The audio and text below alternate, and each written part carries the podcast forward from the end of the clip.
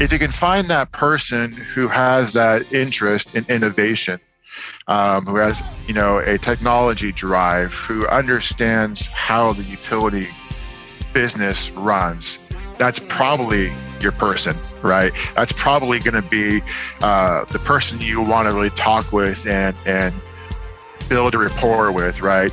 You know, at San Jose Water, where, where I was at formerly, um, you know, there were a few folks in engineering um, that that were just they were those people, right? And there was folks in IT, you know, I was example of that. Um, and there were a few folks kind of throughout the departments, right? But trying to find them, they're not always the director of or a certain role. You know, they may just be someone who just likes automation or or, or really has a vision for the future, or frankly is very frustrated by the speed at how utilities iterate, right? And it's like, I need this to go faster. We shouldn't mm-hmm. be working on paper and pen in 2021 out in the field, right? And that might be a guy just working the truck, you know? So it's just trying to find that person who has the ability to um, say, yeah, that makes a lot of sense and stand behind it. And then furthermore, can at least make the right introductions. Welcome to What Are We Talking About? a podcast produced by Water Online. Hosts Jim Lauria of Mazzei Injector Company and Adam Tank of Transcend Water, a dynamic boomer millennial combo, will help you demystify how to build a better brand for your business, keep current and prospective customers engaged with your company, and ultimately grow your sales. They interview some of the most interesting and unique water professionals who have used the art of storytelling to move the needle for themselves and for their organizations. Jeff Hobbs, welcome to What Are We Talking About?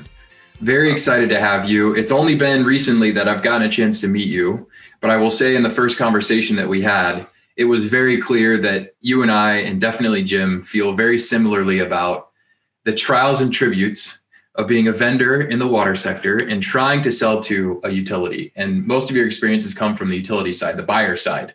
We right. haven't had much of that exposure yet on the show. So we're really excited to get your take on everything municipal sales and water from the buyer side point of view. So thank awesome. you. Thank you. Yeah, and Jeff, I got to know you through LinkedIn. Uh, we're in the water community LinkedIn together, commenting on each other's posts. And also living in the Bay Area, I'm also exposed to San Jose water and uh, had the good fortune to know uh, some of the people, have high regard for some of the people, your colleagues uh, that I've worked with in the past. So, you know, starting where Adam uh, suggested, let's talk about, you know, from your perspective, how you expect a, a vendor of water services, products, equipment to engage with somebody from the buying side of a water utility? Yeah, it's a that's a great great question. You know, I I think water water utilities are notoriously bad at naming themselves right? And and so even from the standpoint of of doing that research from a vendor standpoint understanding that you might be called you know connecticut water or san jose water or you know, california water right? But you're not actually a government agency right? And uh, you're a private agency you know a private company usually on the NYSE or some sort. And and really understanding that because it matters. It's it's a big distinction, right? Um, you're regulated, which is which is the important part there, and therefore you typically follow different you know cycles, right? Um, different regulatory cycles. Three-year rate case is common in California, you know, and so that's really important to understand the business. It's like I can't uh, more times than I care to think about. Folks have thought I'm a government agency, right? And it's it's not always negative, but it just shows that they haven't done that research, and that's kind of frustrating, right? Because I have to educate that person, you know, right off the bat to explain this different. It's it's a different different cycle. So, Jeff, when you say, you know, vendors should do their research, what are the types of things they should be doing? If someone walks in, you know, walked into your office when you were at San Jose Water and said, Jeff, like I know you, I know your business, I know what you need, yeah. I know how you're going to buy from me. What are the types of things they're saying to you? You know, for me, just a hint. Oftentimes, a investor-owned utility will have the word company on their name, right? And a company almost always means that it's not an agency, right? In the in the public sense, right? Um, it'll oftentimes be hidden because even the investor-owned utilities don't always want to be seen as a quote company, right? A monopoly in that sense. Um, but do you know go online, just look on the website, right? Do a about company type of thing. It's it's someone to me if someone says, "Hey, I know you're on the NYSE. That's like already I get you've done at least some research, right? That's already, I think, a step up more than 95% of the people I've talked to. Wow. Wow. Wow, that's pretty that's pretty crazy. I mean, not to know the diff first of all, we in the water sector are calling on both public and private utilities, right? And for us, for someone like me or Adam not to know the difference of who we're calling on and not recognizing that there's a big difference between a public utility and private yeah. utility in your decision making processes that that's that's pretty disheartening. Yeah and you oftentimes even find it's the wrong person right? It's like i mean they have their own they have their own local government or you know um, local government slash uh, agency sector of the company and it's not even private utility right? And i think if you're traditional um, what I'll call very specific to utilities space, then you might know that more. But from a technology standpoint, I was in IT, right? I'm dealing with, with much as Microsoft and and you know Slack and Zoom and companies like that as I am with you know companies like Oracle Utilities or or folks like that. And I think going broader, it's it's much much less aware, right? Folks confuse you with the water re sorry the water wholesaler or or with um, the water agency that might manage it. And good gosh, I mean, there's 50,000, you know, water utilities in the United States. So I get the brand confusion. There's four that serve San Jose alone, right? And so I get it, right? But it's still it's still always going to be helpful to do that research up front. Jeff, one of the things, and, and we'll get back to it in a second around the big companies specifically selling to utilities and what some of the challenges are there. But I'm interested to know, you know, what you think about someone when they, when when I think I'm selling to a company, a company is there to make money. But if I go to you and I say, "Well, I know your company, right? You're a water company, so therefore you make money based on how much water you're selling." Right. Yeah. Yeah, and that's and that's not true, right? That's a that's a, that's a great cue, right? Um, you, you did the you know prompt uh, Adam you did there, right? It's not the case at all, right? A water a water utility or utility of any sort as far as I understand, it's cost of business, right? Where where a, where a private, um, you know, whatever it costs to serve that water is what we're charging the customers, right? The the entire, not the entire, the vast majority of the business model from a um, a private water utility is on the capital dollars invested back into the system, whether that be, you know, mains, uh, um, you know, valves, whatever is, is, is capital dollars. You know, um, the utility is is granted an authorized rate of return uh, that's reviewed every three years, at least in California, to say, okay, you can earn this much on this capital dollars.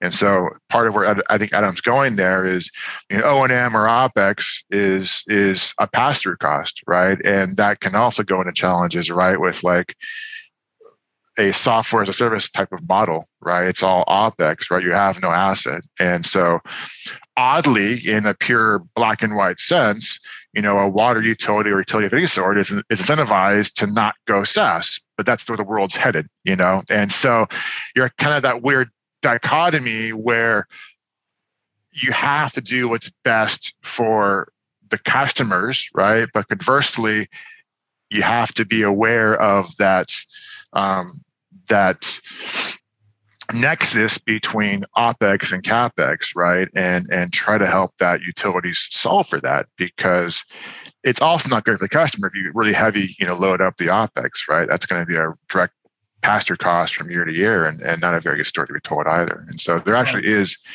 you know relevant reasons to go capex you know um, asset lives longer you know so you're you're hitting the customer less uh, less all at once and you, you, you made the, the mention that, you know, there's not only is it the, the difference between a public and a private utility, but it's also who do you call? Which department yeah.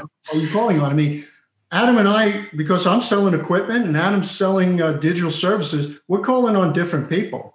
And yeah. we have to, they're looking at it differently, decision makers. And so, it can give us some insight into into that? How how we can you know parse that to try and get to the right people? Yeah, that's a great question, Jim. Um, and I don't think there's an easy answer, unfortunately, right? I mean, there's always that broadcast email and see who bites. I'm guessing no one will, most folks probably don't bite, you know?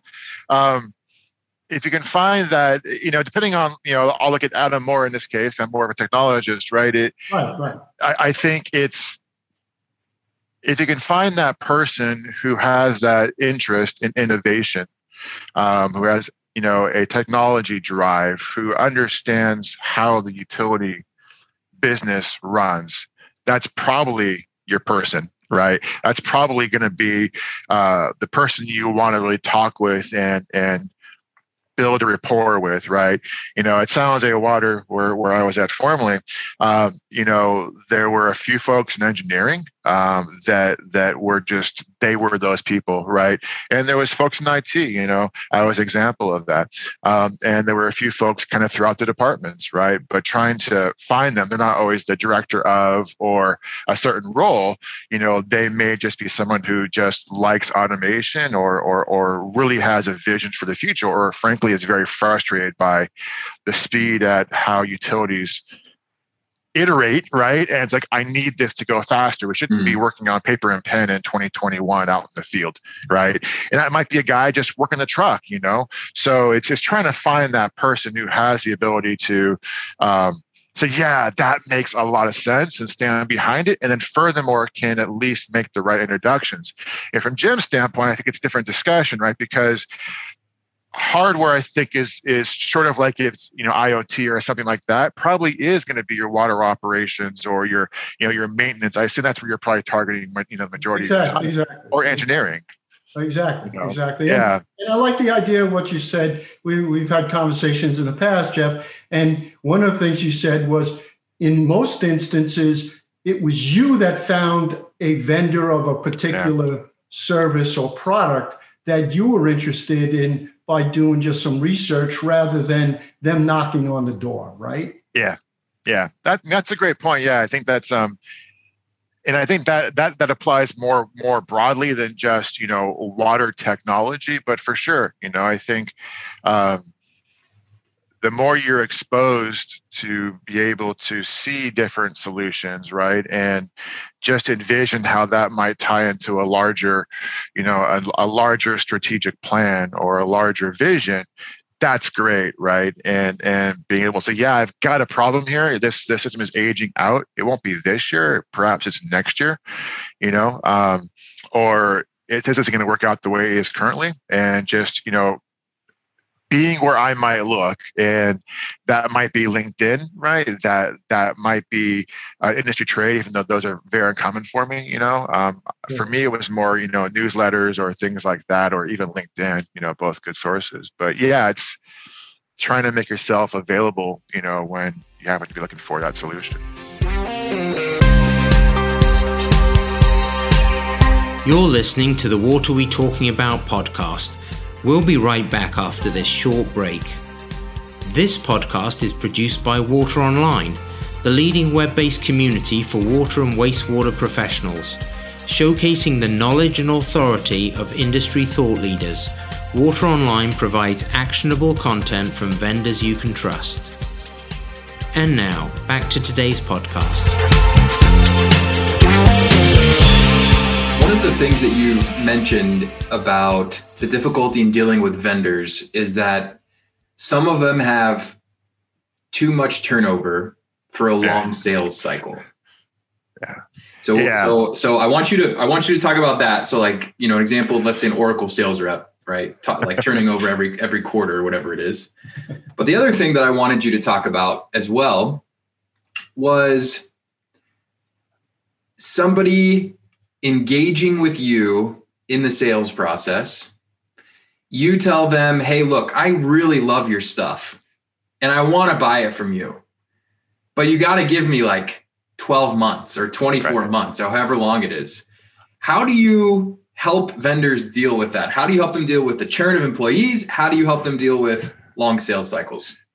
Yeah, you know, it's it's a it's it's funny. We you know, San Jose Water is a Oracle Utilities customer, and it served San Jose Water really well. Um, the challenge though right is is the sales guy and this might be more generally than just oracle utilities right? Oracle's a giant company as, as we all know. You know they tend to turn over their salespeople pretty fast. And they're calling you to do a cold call or say hey can i meet you? Same thing with microsoft and other you know larger players i'm sure have you know common turnover is not you know it's not uh, different i'm sure. But they they look to meet you right? And you might spend time educating the first one or the second one. Yeah here's how we operate. We're not you know the city of san jose at those first five minutes. But after a while you get such churn right? You just ignore them. You know it's it's it's not it's just you don't have the time to educate the the person when you know they're not going to be there for any length of time right? And you know to add them to your point and for length of time for me depending on the time of depending on the year, that could be two to three years, if not four years, right? So having a salesperson with any company for four years is not very common, you know, um, let alone calling up the big players. Um, so yeah, it, it, can be hard, right? It's it's it's you almost end up dodging them because like I don't want to deal with it because it's not going to be fruitful by the time I, I worry about it, or I find a reseller who at least knows my business more because I, I, trust them for longer periods of time. And I think the other point, you know, question, Adam, yeah, the the the the the timing is is so important, right? In California, you know, we're on a three year rate case cycle, and so that means we go in for um, a three year in effect budget every every three years, right? And so uh, in in California, this, this this this is different for every state, but um, we're going in for the rate case submission. It was uh, this year, in fact, right? And so the worst time to be asking for money right now is this year because we already have a three-year budget planned out, mm-hmm. you know, and it's not rough to be doing, you know, a fifteen thousand dollar change or whatever else on the O and M side. But if you're looking at a SaaS solution that's like a hundred grand, that's hard. I mean, that's that's that's that's misplanned at that point, and and you can always do things, but it doesn't make my life easier. And year one is always the hardest, right? So the more you're going down into that rate case cycle, it gets it gets a bit easier. But yeah, it's really about thinking about things from a standpoint of how you're going to affect my budget, you know, and and what I can absorb and and and the timing, right? And I think that's important because a lot of software companies think quarters, you know, and they're like, well, hey, I'll, I'll, I'll incentivize you to buy it now and sign now. I'm like, cool, but I, I still can't do it right. Um, I'd love to, I'd love to save the company, you know, the company and the customer's money. I, would love to do that, right? But I, I can't do it. It just doesn't fit into my you know, into my cycle. And the same thing with with with discounts, right? Is is we come to an agreement. Cool. We know what we're going to do. It's going to be in you know year two of our rate case, and you give me a discount price now. Like, well, can you honor that for two years? And if and if the answer is no, then I'm like, well, cool. Then I have to go full retail because I can't count on a two year discount, right? And so it's just very different in that sense. You know, you have to be very aware of that of that slower process, right? It's a it's a great sell once you get in there because for me, once I know I can trust you, then man, it's like I want to continue to use you. And and and so it's a great continuous business, but you have to be patient, I think, mm-hmm. and and and ride that that really long wave, right? And then come in when you're ready. But to me, it's it's it's a great end if you can, you know, wither that process, that yeah, that that sales cycle. That continue that continue uh, continuous relationship. Let's say yes. One of the key things from our perspective as an equipment supplier is that's one of the reasons we lean heavily on our municipal manufacturers reps because typically they'll have a more long-term relationship with a given municipality than we as a, a, manufacturer would, given you know the breadth of our uh, of our salespeople, how much area they cover, but also the the fact that usually these manufacturers reps have long-standing personnel yeah. to have that relationship with somebody at a utility. Yeah, Yeah, that's a great point. You know, I mean, you look at folks like over, you know, in engineering who are working with the contractors, you know, the folks doing construction, and you're right. I mean, those those they they have a very tight knit, you know, tie, right? I mean, I think you're going to trust those folks, right? And I think the same thing with IT, right? I mean, the last thing I want to do is have vendor, you know, have have to have vendor, you know, vendor churn, right?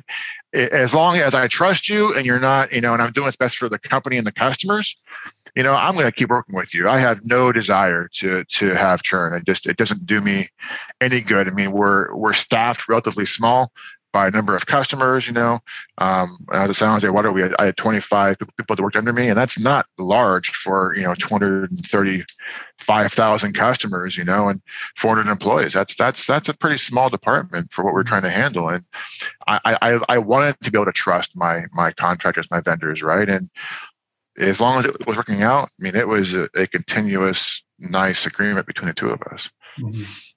All right, Jeff, we are shockingly coming up on time. It's been a quick, a quick, close to 30 minutes.